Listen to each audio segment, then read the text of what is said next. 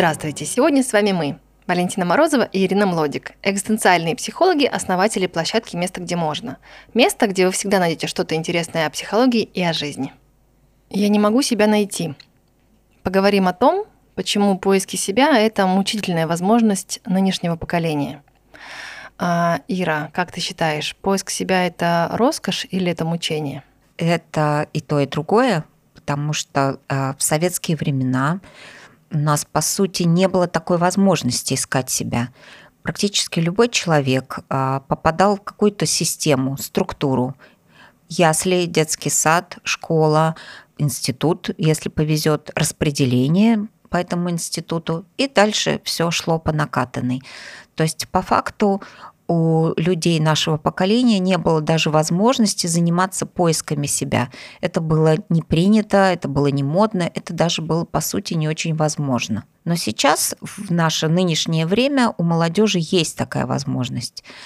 И особенно если родители современных детей как-то не охвачены такой сильной родительской тревогой, то они, собственно, и позволяют ребенку искать себя. И после окончания школы или окончания института ребенок э, начинает пробовать разное. Вот здесь поработать, там поработать, и, может быть, э, думать, кем я хочу быть, попробовать, может быть, создать какой-то бизнес, попробовать поработать в каких-то организациях и так далее. И некоторые дети сейчас пробуют, э, не знаю, пожить в разных странах, если у них есть такая возможность, и попримерять на себя жизнь в другой стране. Но надо понимать, что одновременно это и создает мучение. Так много в этом пугающей неопределенности. Так много неопределенности и так много, опять же, сравнения. Потому что такому ребенку кажется, что какие-то сверстники его уже да, давно нашли себя. Вот у него уже бизнес, и он уже чем-то занимается, или а вот этот другой какой-то ребенок попал на удачную работу и уже работает. Здесь начинает нас мучить сравнение. И нам всегда кажется, что найденный путь кем-то другим, он, конечно, прямее, лучше, богат разными возможностями, прекраснее, чем тот путь, который выбрал я. Ну ведь правда же, некоторые с малых лет знают, чем бы они хотели заниматься, а, а другие должны всю жизнь мучиться, искать, как это несправедливо. Вот, например, у меня есть одна знакомая девочка, она первое слово, которое я сказала в детстве, было пуговка. Mm. Она стала дизайнером, дизайнером одежды, очень успешным. Она все время шьет, и она наслаждается. Но она всю жизнь этим живет, она дышит этим. Mm-hmm. Вот. Другие люди мучаются, ищут и находят себя или не находят. Э, как-то так, Но это грустно. Этот пример скорее исключение, потому что мало кто из нас рождается Моцартом, да, вот там, чтобы в 4 года было уже понятно, в чем человек гениален, в чем ребенок будет продуктивен, в чем заключаются его способности и таланты. Это скорее исключение. Скорее важно быть готовым к поиску, в том, что и наши дети будут искать себя, в том, что и мы будем продолжать искать себя, сколько бы лет нам ни было. И здесь будет зависеть от того, как мы относимся именно к поиску. На что мы нацелены, на поиск или на результат. Если мы нацелены на результат, то поиск, сам процесс поиска мы будем обесценивать. Нам может казаться, что результата нет, я еще не нашел себя, результата нет. И тогда мы несчастны, конечно. А как это быть настроенным на поиск? Если мы понимаем, что сам поиск – это и есть жизнь, да, то тогда нам легче. Вот я знаю, а, как разные люди ходят на хайк. Хайк – английское слово обозначает, что ходить, путешествовать, даже не путешествовать, а именно э, пешие такие походы. И какие-то люди идут в поход, а, и они для них самое важное это добраться до цели, добраться до вершины. И вот они идут, ничего не видя перед собой, они идут к этой вершине, да, значит, там, думая, что надо, мы запланировали быть там, не знаю, в 5 часов дня на этой вершине, все, мы идем туда во что бы то ни стало. Они приходят на вершину, ну, там, могут насладиться самим фактом того, что они дошли. Но при этом они ничего не видят по дороге.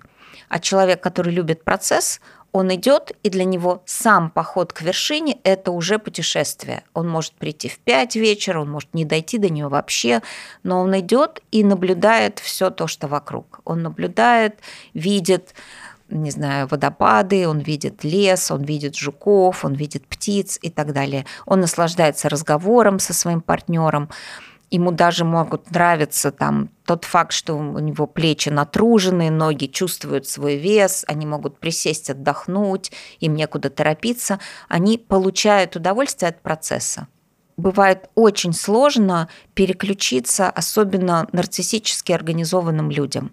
Да, для них как будто бы нужно быстрее перейти в формат достижений, в формат, может быть, какого-то социального роста, в формат много денег, которые я получаю за то, что я делаю. Да. Им очень сложно быть довольными просто процессом.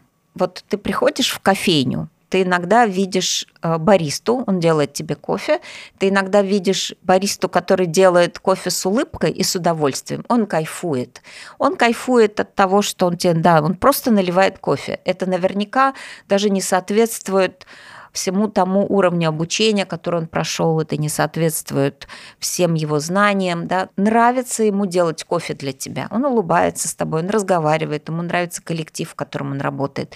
Он наверняка не будет всю жизнь баристой, это всего лишь какая-то часть его там, творческого пути или карьерного пути и так далее. Но ему нравится. А другое дело, ты приходишь, и там какой-то недовольный бариста, да, это человек, который там с недовольным выражением лица делает тебе кофе, он ненавидит просто себя и тебя за то, что он вынужден пока работать баристой, потому что пока не может делать что-то другое. И я считаю, что тогда ему нужно уходить из этого места. Нужно уходить из баристов и искать что-то, где какое-то место, профессию, в котором будет хотя бы минимально приятно делать что-то, даже если это временная история. Сейчас, на мой взгляд, молодежь все меньше боится вот этих временных историй. Им не стыдно поработать в кофейне, да, или там поработать официантом, потому что они, ну, в общем, не собираются проводить всю жизнь в официантах. Ну, есть, наверное, и обратные истории вернее, не наверное, а точно есть. Одна моя подруга бесконечно учится, у нее уже три высших образования, и она продолжает учиться бесконечно, но она никогда никем не работала. То есть когда процесс э, заменяет результат, результата нет нигде, есть только процесс. Ну да, возможно предположить, что э, твоей подруге просто кажется страшным делать какой-то шаг и называться себя профессионалом в чем-то. Потому что если она скажет, о, похоже, я выучилась, теперь я профессионал, я психолог, например, да, или я педиатр, или я еще кто-то, это же значит, что, возможно, теперь меня будут оценивать. То есть кто-то будет оценивать меня как профессионала, и эта оценка будет мучительно для меня сложна и тогда э, лучше оставаться в начинающих, как бы в студентах, в учащихся, да, но это помогает избежать оценки. Пока я не назвался профессионалом, я как будто бы спрятался, да, меня как будто бы трудно э, уличить-то в чем-то, оценить мой, мой профессионализм и так далее. Это хороший способ иногда спрятаться просто от собственного страха. И это не означает иногда наслаждаться процессом. Это просто какой-то способ сказать, о, я же еще чего-то не знаю. Все чего-то не знаем. Невозможно знать все ни в какой области. Да? Можно там углубиться и знать много, но невозможно знать все. И тогда у нас все равно перед нами стоит выбор. Я просто, не знаю, признаю, что я знаю достаточно, чтобы начать работать, либо мне действительно нужно поучиться и еще приобрести какой-то навык. И то, и другое бывает полезно, и то, и другое иногда важно. Иногда сказать, я достаточно, я попробую, потому что пока я буду пробовать, это будет мне еще какой-то опыт преподносить, да, и я на этом опыте буду учиться. Или иногда нужно сказать себе, ну, я правда недостаточно компетентен, и мне нужно еще немножко поучиться. Среди молодежи сейчас и много тех, кто как ты говоришь, получает все больше образования, но не может начать работать и находится в каком-то бесконечном поиске. Это то, за что на них в претензии взрослый мир их родителей. Да? Они говорят, ты без конца ищешь себя, когда ты уже станешь кем-то. И действительно, это бывает трудно выдерживать. Почему, собственно, родители в претензии? Потому что они хотели бы тоже увидеть уже состоявшегося ребенка и успокоить свою родительскую тревогу. Все, мой ребенок нашел себя, он стал врачом, все, все расслабились, все довольны. И все-таки нам нужно между вот в родительской тревоге находиться между тем, чтобы побыстрее ребенка нашего куда-то засунуть, и тем, чтобы дать ему время для поиска, но тоже смотреть с тем, чтобы он не затянулся. С другой стороны, когда наш 30-летний ребенок продолжает искать себя, мы как родители уже ничего не можем сделать с тем, чтобы ребенок раз себя и внезапно нашел, даже если мы очень хотим этого.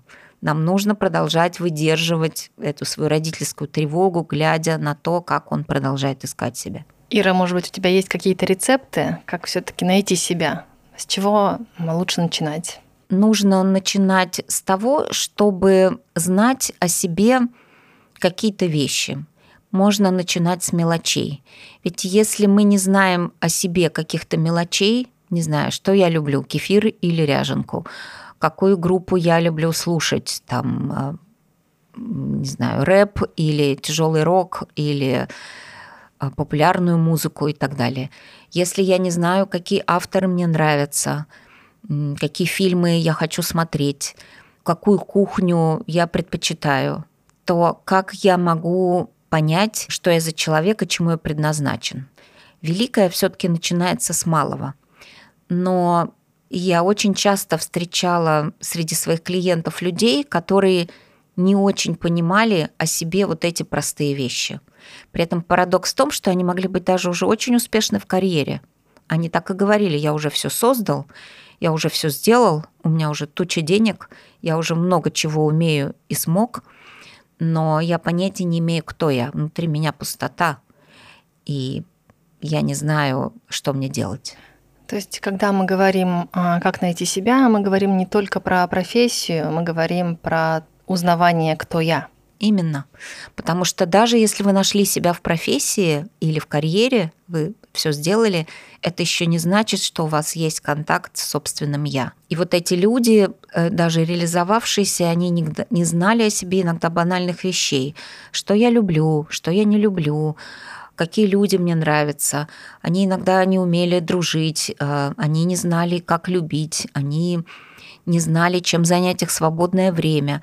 Они умели только работать и только продвигаться по карьере. У них иногда не было даже политических взглядов, у них не было каких-то культурных взглядов, ничего. Они умели только работать. И это печальное зрелище, потому что это, как правило, люди уже, не знаю, там состоявшиеся, там 35-40 лет, а они так мало о себе знают. Это такая пустота внутри, это депрессия, это бессмысленность, это иногда желание даже покончить с собой, потому что я все сделал, а зачем мне теперь это все? Потому что все время казалось, что я получу какой-то большой приз, когда я достигну чего-то. Их так настраивали учили родители. Они говорили, достигай, и ты все получишь. И вот они достигли. И они не получают. У них нет внутри контакта с собственным «я». У них нет ощущения, что их жизнь осмыслена. И это очень грустно, конечно же. А если немножко вернуться к вопросу вот э, самоопределения э, молодежи про то, как э, искать, куда поступать, кем, какую выбрать профессию. А, ведь очень часто у детей, вот на примере моих детей могу рассказать, они начинают любить какой-то определенный предмет в школе, потому что учитель харизматичный, уважающий, принимающий, так интересно рассказывающий. Вот. И, например, моя старшая дочь, она в разное время любила там историю, литературу и собиралась быть э, то историком, то литерату- литературоведом. А сейчас больше склоняется к химбио, потому что там учителя невероятные. Но, в принципе, ей достаточно легко даются все предметы. И а, выбор велик, и она, правда, не знает, куда ей поступать. Она сейчас в 10 классе. А, очень много всего.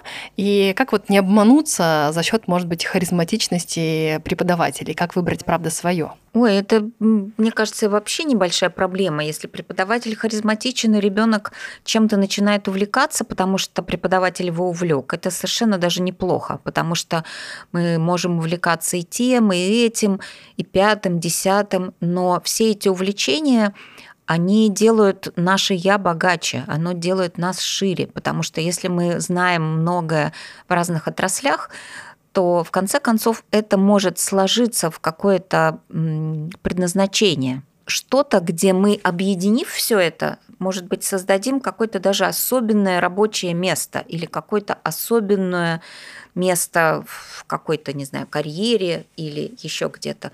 Мне кажется, что многие люди талантливые, они действительно многое пробуют и во многом себя проверяют. Ну, как себя, что ли, посвящая себя какой-то деятельности, они развивают свое «я» в любом случае, да, потому что если говорить на своем примере, я много чем занималась э, до того, как стала психологом. Я была и химиком-технологом, я и работала в банке, я и работала в газете верстальщиком. То есть я перепробовала какие-то разные профессии и разные дела, и все это мне дало определенные навыки и определенные знания о себе и о жизни. Ну, я поняла, что из меня, конечно, бухгалтер никакой. Вот не, больше никогда не вернуться в банковскую деятельность, потому что там все живое во мне умирает. Но, с другой стороны, я научилась обходиться с какими-то документами, счетами. Это был определенный навык, очень важный. Работая в газете, я научилась обходиться с какими-то текстами и так далее.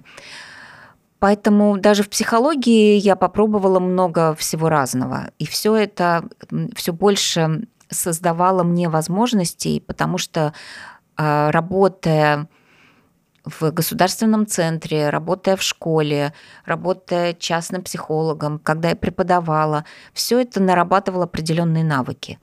Поэтому мне кажется, что когда у ребенка есть занятие, неважно какое, но оно ему нравится, это уже здорово, потому что это определенные навыки в нем взращивает, определенный опыт ему дает. И тревожному родителю не надо фиксироваться на том, что, о боже мой, он сегодня там а, всего лишь, не знаю, всего лишь работает в кофейне, какой кошмар, мой ребенок из него ничего не получится, потому что это абсолютно не так. Работа в кофейне требует развития очень важных коммуникативных навыков. Да, это умение обслуживать людей, это умение быть в коллективе, это умение разговаривать с людьми.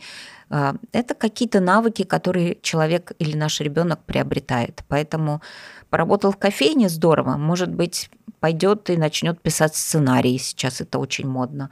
Да, и ему пригодится не знаю, тот факт, что он видел очень много разных людей, которые заказывали у него кофе, ему пригодится в его сценарной работе, да, у него будет много каких-то идей для написания сценариев. Ну, а может быть, ему очень нравится быть баристой, и он будет баристой всю жизнь, но будет баристой от Бога? Да, тоже может быть, да, или потом откроет, например, свою кофейню, ему захочется какой-то особенный кофе продавать людям или создавать им какую-то особенную атмосферу, и из него получится успешный ресторатор или владелец собственной кофейни.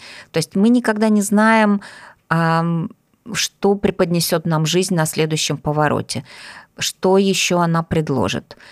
И если мы открыты этому, да, и если нам, например, жизнь предлагает что-то, и мы говорим, М, здорово, я попробую, и мы пробуем, и мы это опять примеряем, и мы смотрим, а это интересно нам или не интересно. Пробуем, смотрим и делаем какие-то выводы. Например, я когда-то работала начальником детского лагеря, психологического лагеря был такой период моей истории, это была чрезвычайно интересная работа. Это требовало от меня столько самых разных навыков, от управленческих до самых творческих, поскольку мы придумывали для детей всякие интересные, ну, сказочную историю, в которой ребенок жил и что-то приобретал. Но поработав три года начальником детского психологического лагеря я поняла, что с меня достаточно. Это очень стрессовая работа, это много ответственности. Я очень благодарна этой работе, с теплом вспоминаю, но с меня хватит. Да. И в какой-то момент иногда можно закончить и двинуться дальше и начать делать что-то еще. И это очень важно иногда чувствовать, когда уже достаточно. В одном из подкастов мы уже рассказывали о том, как важно вспоминать, кем мы хотели быть в детстве и почему. Может быть, мы здесь немножко повторим для тех, кто не слышал предыдущие подкасты. Я думаю, это да, важно. Один из способов все-таки понять, к чему лежит моя душа, это способ прикоснуться к нашим детским мечтам. Когда-то в детстве мы мечтали кем-то быть. Какими бы ни были эти мечты странными или несерьезными, как казалось тогда нам, взрослым, да, в этих мечтах многое про нас. Ну, например, даже если мы в детстве мечтали быть просто принцессой, и кажется, что это за глупость. Ну, сейчас не, это же это не профессия, это не карьера стать принцессой. Но быть принцессой это может быть, хотеть носить красивое платье, может быть, это желать управлять другими людьми, своим королевством, иметь собственное королевство, а может быть, это удачно выйти замуж, найти принца и так далее. То есть, какими бы ни были странными наши детские мечты, в них всегда есть что-то, что очень близко к нашему «я», к нашей аутентичности, к тому, ну, какие мы есть на самом деле – мне в детстве всегда очень хотелось помогать людям, но я, конечно, не представляла, что я буду психологом. Мне в детстве казалось, что это очень важно уметь понимать и слушать людей, что на самом деле люди хотят понять, какие они на самом деле. В детстве также у меня была такая мечта, смешная немножко. «Девочка, ты хочешь сниматься в кино?» Был такой советский фильм. И там девочка, она отказывалась сниматься в кино, но ее все равно втянули, и она стала э, сниматься в кино. И вот у меня тоже такая была мечта, и я думала, что кто-нибудь будет меня звать сниматься в кино, а я буду говорить «нет», а я не хочу – но жила я тогда в очень маленьком и, в общем, закрытом городе, и не было никаких шансов, что там появится съемочная группа, и кто-то позовет меня сниматься в кино. Но это реализовалось немножко позже, когда ко мне пришел продюсер и сказал, давайте делать передачу «Детские секреты» на «Психологии 21». И тогда я ему точно так же говорила, нет, вы что, кто это будет смотреть, это никому не интересно, кому интересна психология, вообще кому интересно смотреть, как я работаю с ребенком. А потом только уже придя домой подумала, хм, похоже, твоя детская мечта сбылась, тебя звали в кино, а ты отказывалась, а тебя все равно втянули туда. Поэтому детские мечты, они такие. Что-то в нас, если мы не предаем себя, все время хочет все-таки реализоваться. Детские мечты, они могут помочь нам найти себя. Абсолютно точно. Но наша задача здесь не умудриться это не обесценить, не обесценивать детские драйвы, детские мечты и детские фантазии. Если вы не помните свои мечты, то повспоминайте, о чем вы фантазировали, что бы вам хотелось. Это может быть не выглядеть как профессия. Например, вот еще то, что я помню, я беру, вытаскиваю газету из почтового ящика, открываю страницу, а там, значит, написана статья про стахановцев про то, как женщины, значит, работают там на 20 станках одновременно, и какая у них продуктивность, и как им все, значит, аплодируют, какие они большие молодцы. Я шла, поднималась на свой пятый этаж и думала, я вырасту, я тоже буду стахановкой. И что ты думаешь? Конечно же, это случилось, потому что мой трудоголизм, в общем, абсолютно понятен. Но под этим стояла какая-то детская мечта или детское желание, может быть, делать много, делать одновременно, быть очень эффективной, очень продуктивной и так далее. Поэтому... Делать что-то полезное, и чтобы это э, давало признание. Да-да-да, чтобы, наверное, это люди замечали, чтобы они там, не знаю, восхищались этим и так далее.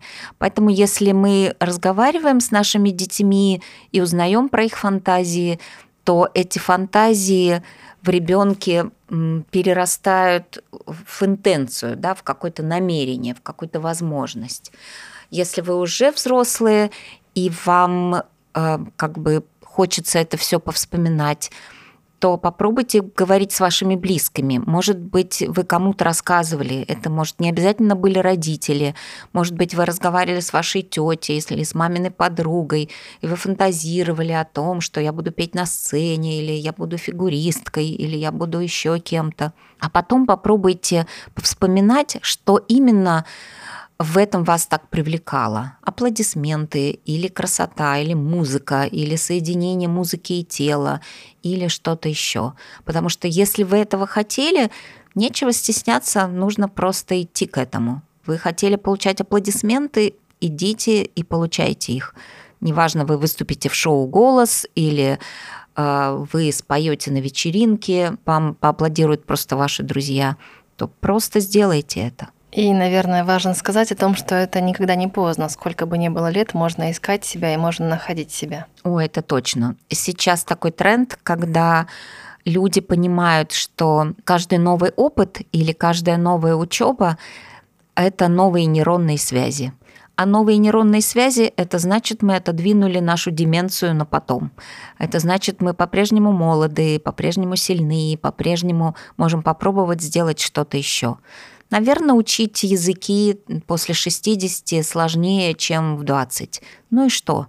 При этом новый язык э, – это, скорее всего, желание попутешествовать в ту страну, в которой говорят на этом языке. Это возможность узнать новых людей, поговорить с ними, попробовать объясниться где-то на этом языке. То есть э, в любом случае это некий новый опыт. А нейронные связи – это богатство это внутреннее богатство наше, не только нейронное, но и нашей личности. Это значит, что мы будем интересны, жить будет интересно, мы будем интересны сами себе, мы будем интересны другим людям. А, это значит, что когда наша жизнь будет подходить к концу, наверное, нам не о чем будет жалеть, потому что мы многое сделали, многое попробовали, и много испытали. Так, это очень оптимистично звучит. Угу. Это значит, жизнь прошла не зря. Поэтому пробуйте, делайте, будьте в поиске, не слушайте тех, кто говорят, что то, что вы делаете, это не модно, не интересно, никому не нужно. Никто не знает. Никто не знает, во что это выльется, э, как это потом у вас интегрируется и кем вы станете. Возможно, вы станете тем человеком, о чем даже предположить и придумать было нельзя. Ну и, вероятно, вы станете чуть более счастливым. Это однозначно. Нет большего счастья, чем жить в соответствии с собой. Поэтому, если вы делаете это, если вы не теряете связь с вашим внутренним я, вам всегда будет хорошо чего я вам искренне желаю. Спасибо большое. И вам спасибо.